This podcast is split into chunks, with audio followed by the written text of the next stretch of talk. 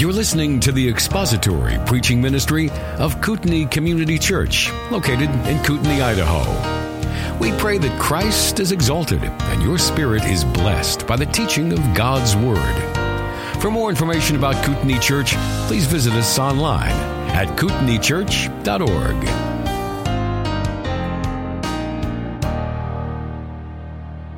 Well, our time today is shortened because we have a, commu- uh, a, potluck, which is to follow our worship service today. And so, without any ado whatsoever, we will jump right in with both feet to our passage.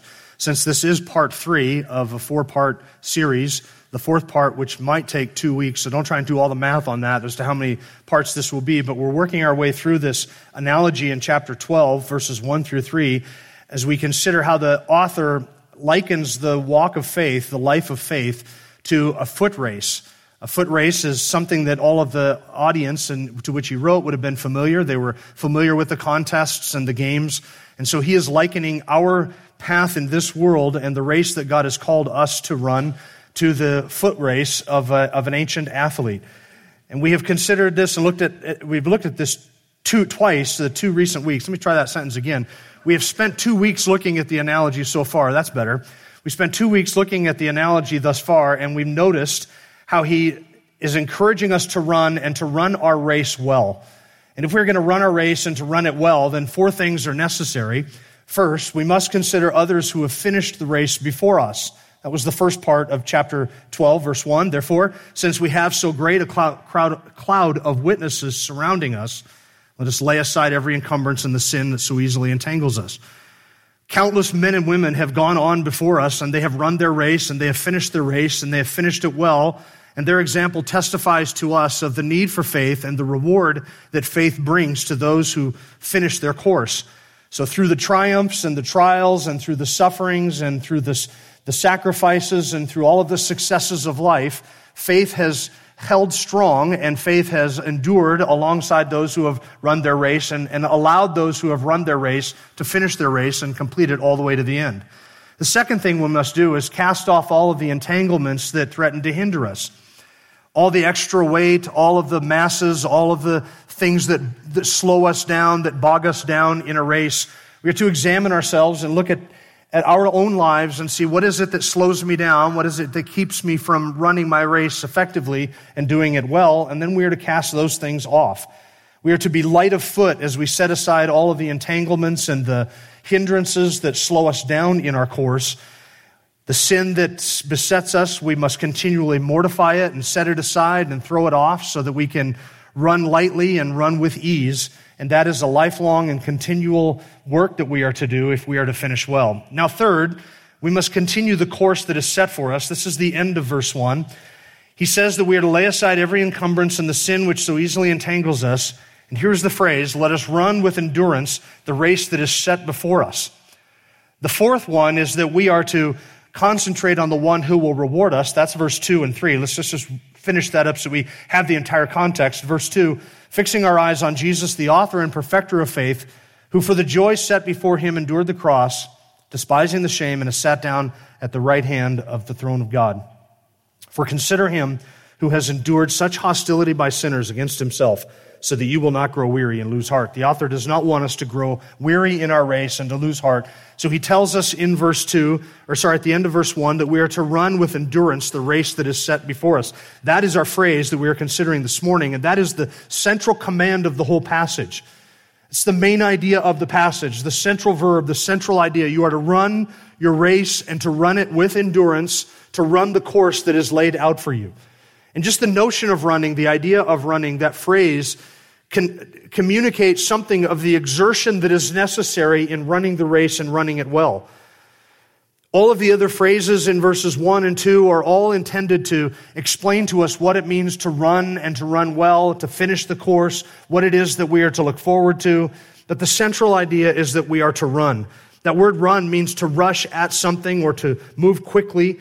It's used in scripture in the New Testament of literal running, like when Peter outran John on the way to the tomb. That's the word that is used there. It describes the exertion that you put forward in, in moving quickly. But it, most often in the New Testament, the word is used to describe running in a metaphorical sense. And we looked a couple weeks ago at all the various times in the New Testament where this idea of running comes up. A notable example is 1 Corinthians chapter 9 verse 24 where Paul says, "Do you not know that those who run in a race all run but only one receives the prize?" And here's the command, "Run in such a way that you may win." So Christian, the Christian walk, the walk of faith is likened to a foot race, and we are encouraged not to enter the race and meander around, not to tour, not to simply walk about aimlessly, but when we enter the Christian race, we are encouraged to run the race and to run well. As if we are in competition with other people, we want to run in such a way that we may win. We want to come in first place. Now, in reality, we're not running against one another as if the goal of our Christian life is to outdo the people who sit around us on a Sunday morning. That's not the goal of it. But we are to focus and run in such a way as if we were running against each other as if it is a genuine competition because we want to not just run and to run well and to finish well, but we want to run in such a way as that we would achieve that prize if we were running against everybody else. If it were a competition, we should run in such a way that we would win the race. And if everybody runs in such a way as to win the race, then there really are no losers. Even though we're not competing against one another, then we would, we would all finish and we would all finish well.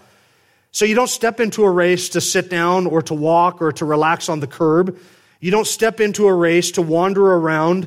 You don't step into a race if you're a coach or a spectator. You step into a race if you are a runner. And if you're going to step into the race, then you want to run and you want to run well. And even not just the running communicates something of the exertion that is necessary, but the word that is translated race itself communicates something of the exertion that is necessary. It is the Greek word agona from agon. We get our word agony from that word.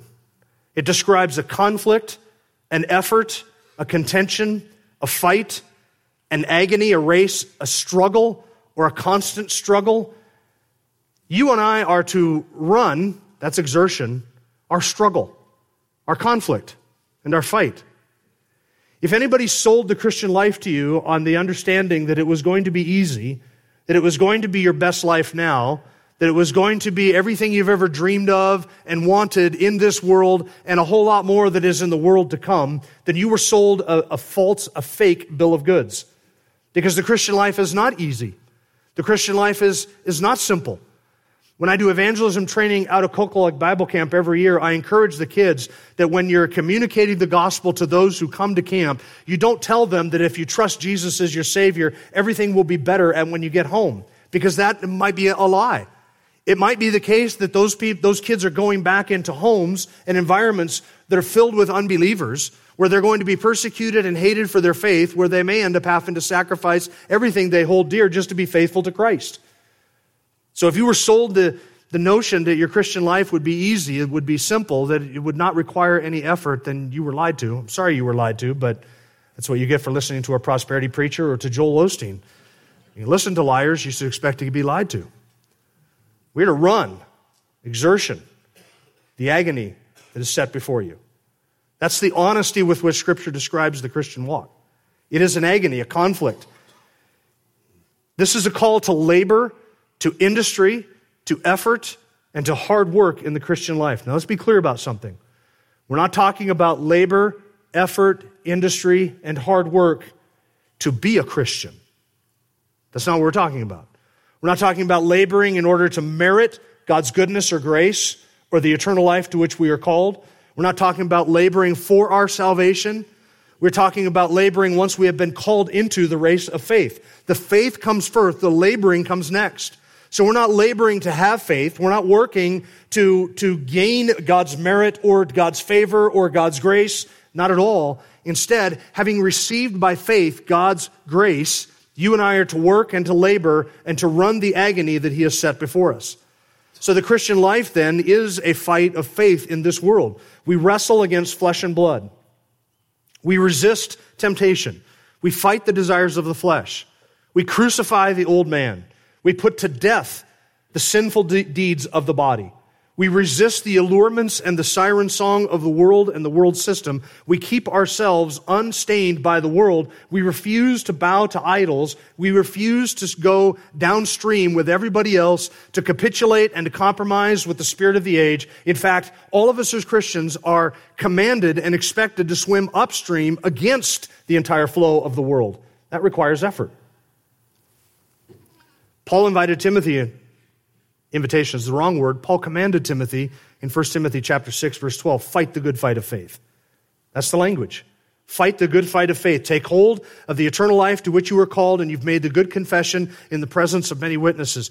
In, in all honesty, the apostle Paul said to the Philippian church, you are to work out your own salvation with fear and trembling, knowing that it is God who is at work in you, both to will and to do for his good pleasure.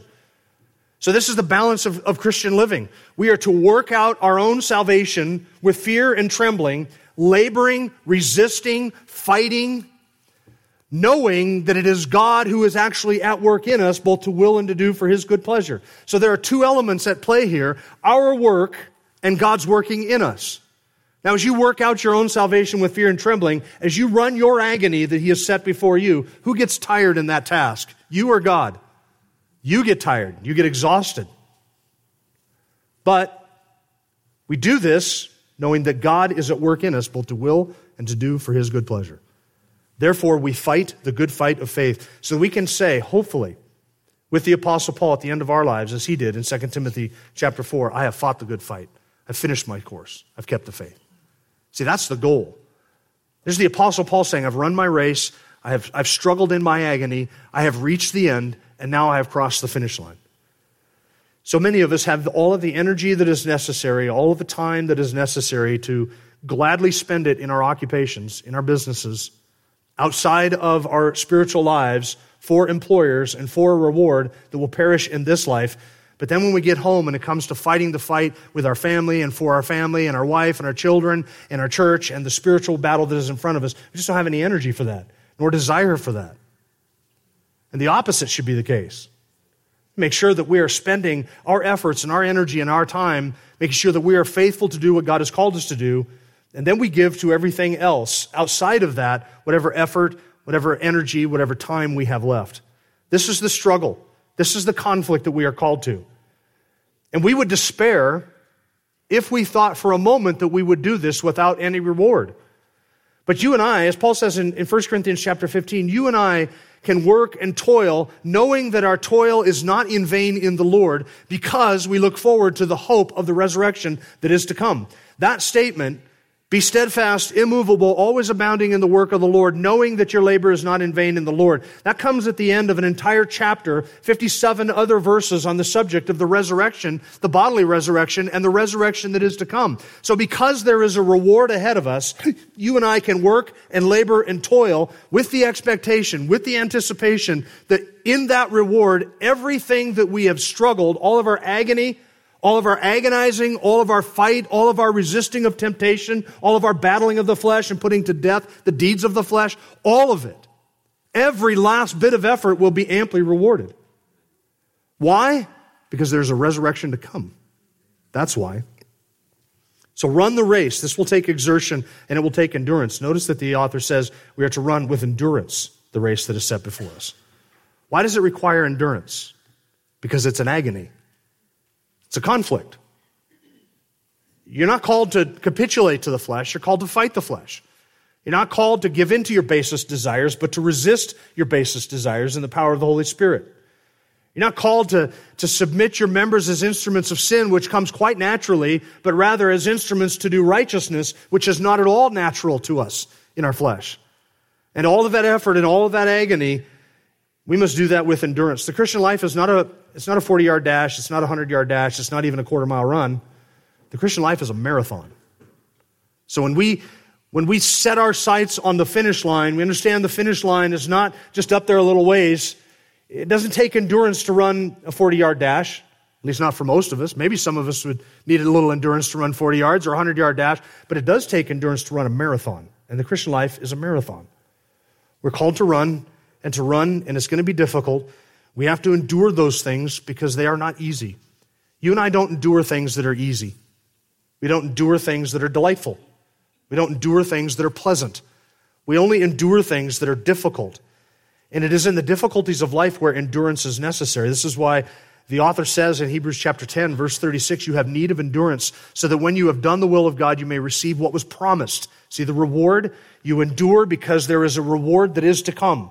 So you have need of endurance so that when you have done the will of God, you may finally receive what was promised. You cross the finish line, get to the end, and get everything that He has promised to you. You receive the reward when you endure in faith. And so we have all of those examples in Scripture, Hebrews chapter 11, of those who endured in faith and thus received the reward. That's encouraging to a group of people who had endured a great conflict of sufferings, chapter 10 says, they had been imprisoned for their faith. They had suffered the seizure of their property. They had endured reproaches and tribulations. They had endured all of those things, but the author says you still have need of even more endurance.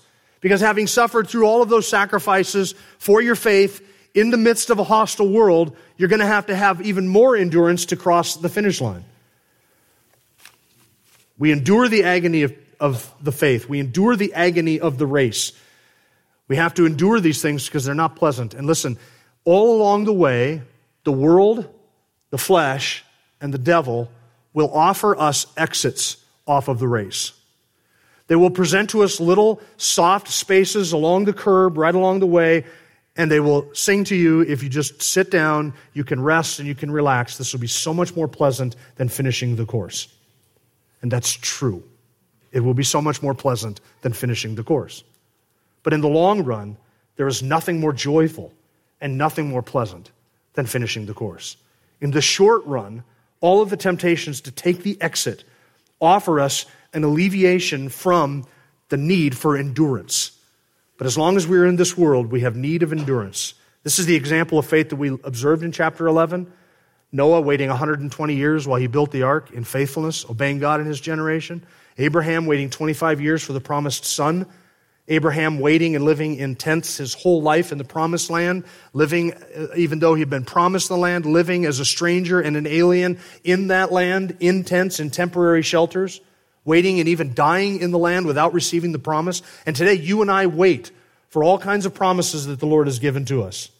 With great expectation, we wait for his return, for the establishment of his kingdom, for the final judgment, the vindication of his righteousness, our resurrected bodies, and our eternal reward, and the new heavens and the new earth in which, in which righteousness dwells. Those are the things that we have been promised that we are still anticipating and still waiting for. And listen, we, most of us, will die before we see any of those things. There'll be a, sm- a, small generation at the end of time that will live through and see the return of the Lord. I hope it's in my lifetime, but we ought to be prepared to live and agonize in this world for our entire lives and never see the fulfillment of that promise, and yet die in faith and cross that finish line, knowing that we have run our race with endurance. So, just like the saints of old, we look forward to unkept promises to this point, but promises that will most certainly be kept by the end. And we are to run with endurance. Notice this last phrase the race marked out for us, the race set before us. That word set before means to lay out openly and to expose something. You take something out in public view, you set it out in front of everybody so everybody can see it. That's the idea. There is a race that has been marked out in front of all of us. It is a race marked out clearly in the Word of God. It is a race that has been run by others who have come before. So we know what the course entails. We know what the expectations are. It's been clearly described for us, clearly laid out for us. So there's nothing hidden from our sight in terms of the difficulty of this course. It's laid out in front of all of us, marked out openly. So we run this race in front of, in, in, front of everybody. There's, there's something even in the language here of the race that is set before us that harkens us back to that phrase that we, we run in front of a great cloud of witnesses as if all of the witnesses are in the stands watching us run our race. That's the analogy. And they, from their vantage point, can see the course that is laid out for us. And we, from our vantage point, because we have the revelation of Scripture, we can see the course that is laid out for us. No runner sets their own course. You're aware of that, right?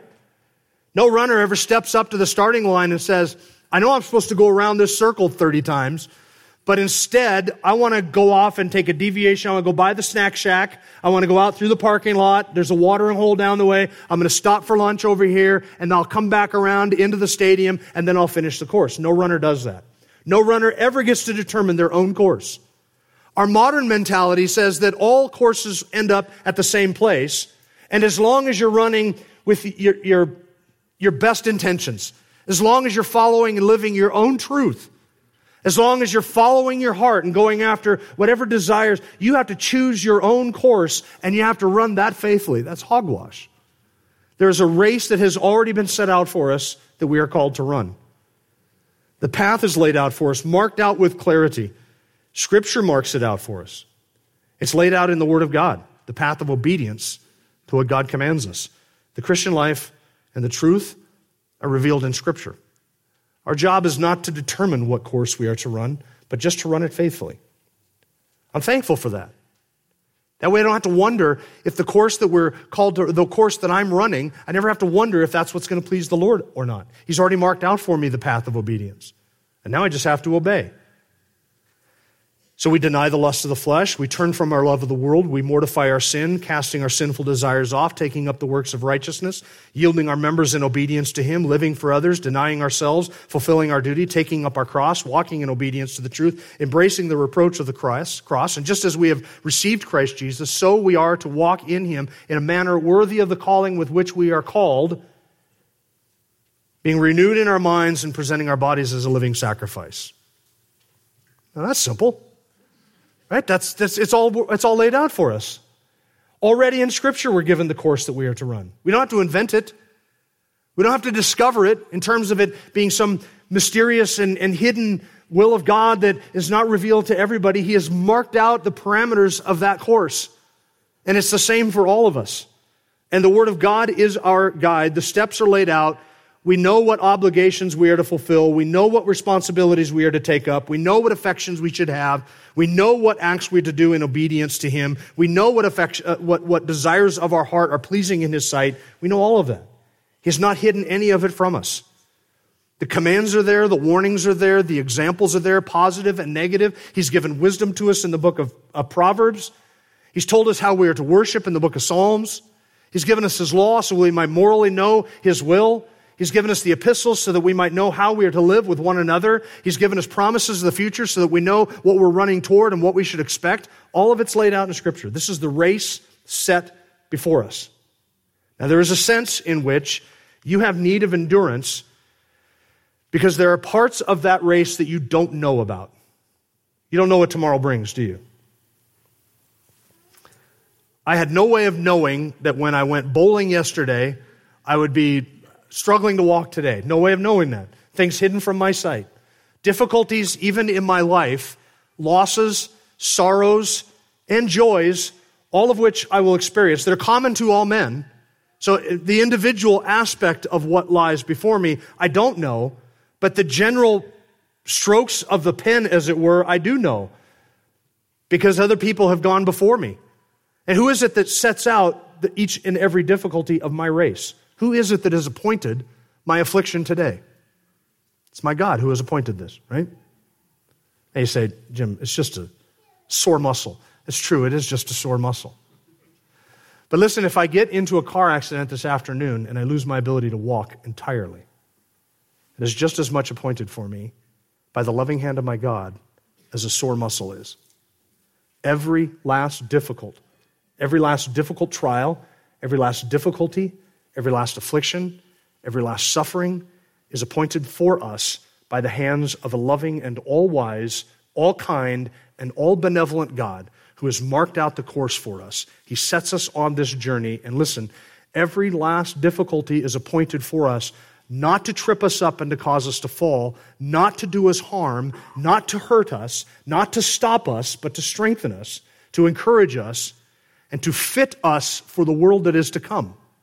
So he has laid it all out for us. The difficulties are chosen not for our harm, but for our good. And if we did not know the all wise and all loving and all gracious character of our sovereign and providential God, you and I would have reason to despair of the hope, uh, uh, of any hope in this world or the next. But because we know who our God is, we know that whatever it is that is on the course set before us, whatever individual difficulty He has set in our way by His own divine appointment, it is for our good. And It is for His glory. And it is for the good of everybody around us. That is how our God works. And if we did not know that, we would despair. Nothing about our race is hidden from us. He's given us a full description of what we should expect. Let me give you a few passages that describe it for you. Whoever does not carry his own cross and come after me cannot be my disciple. Luke 14. You realize the cross is an instrument of death, which is why in Luke 9, Jesus said, If anyone wishes to come after me, he must deny himself and take up his cross daily and follow me. For whoever wishes to save his life will lose it, but whoever loses his life for my sake, he is the one who will save it. For what is a man profited if he gains the whole world and forfeits or loses his own soul? Those are the terms that we agreed to. Those are gracious terms, by the way. For he's worth all of that and so much more. Acts 14 22, through many tribulations we must enter the kingdom of God. Now that's honest, isn't it? Yeah, not through many easy ways, not through comfort, not by lounging in a hammock, spiritually speaking, do we enter the kingdom of God, but through many tribulations we must enter the kingdom of God. Momentary and light affliction is producing for us an eternal weight of glory far beyond all comparison. I consider that the sufferings of this present time, Romans 8, are not worthy to be compared with the glory that is to be revealed in us. 1 Peter 4, Beloved, do not be surprised at the fiery ordeal among you which comes upon you for your testing, as though some strange thing were happening to you. But to the degree that you share the sufferings of Christ, keep on rejoicing, so that also at the revelation of his glory you may rejoice with exultation. If you are reviled for the name of Christ, you're blessed, because the Spirit of glory and of God rests upon you.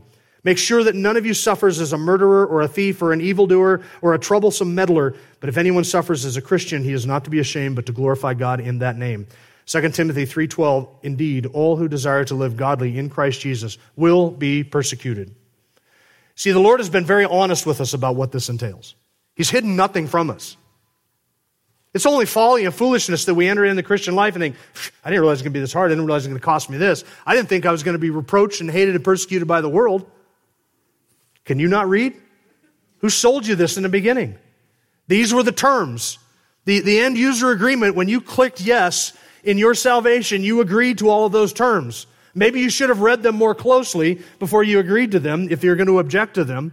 But those are the terms. Through many tribulations, we must enter the kingdom of God. This is why you have to run your race with endurance. This is why we all have need of endurance.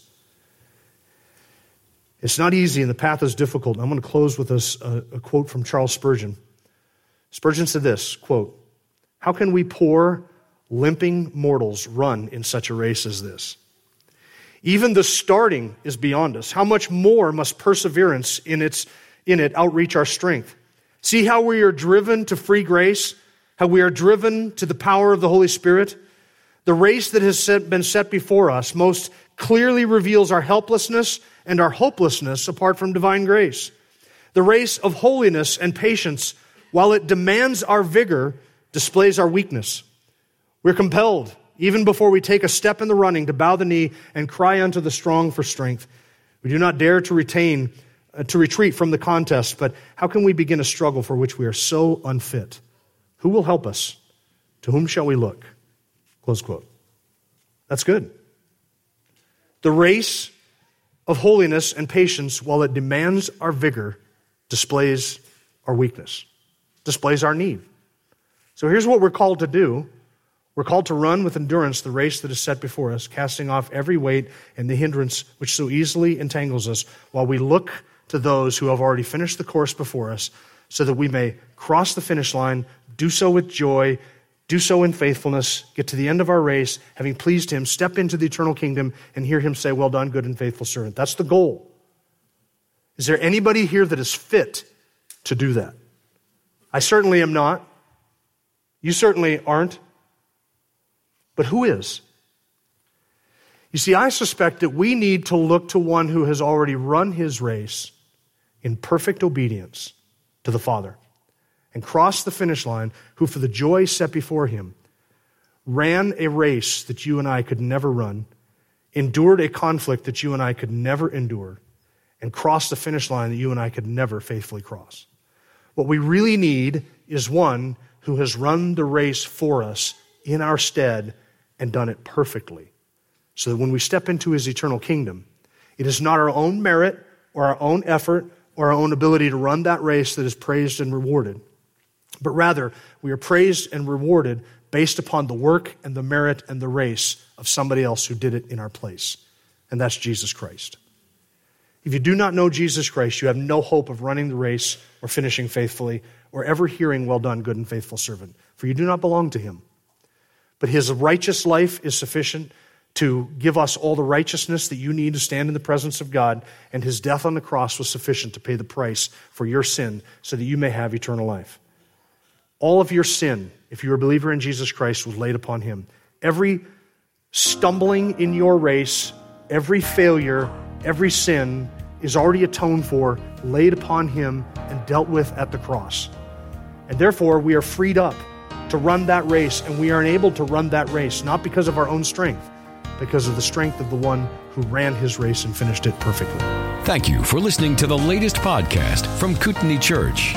If you'd like to learn more about Kootenai Church or to donate to our church ministry, you can do so online by visiting kootenaichurch.org. We hope you enjoyed this podcast and pray you'll join us again next time. Once again, thank you for listening.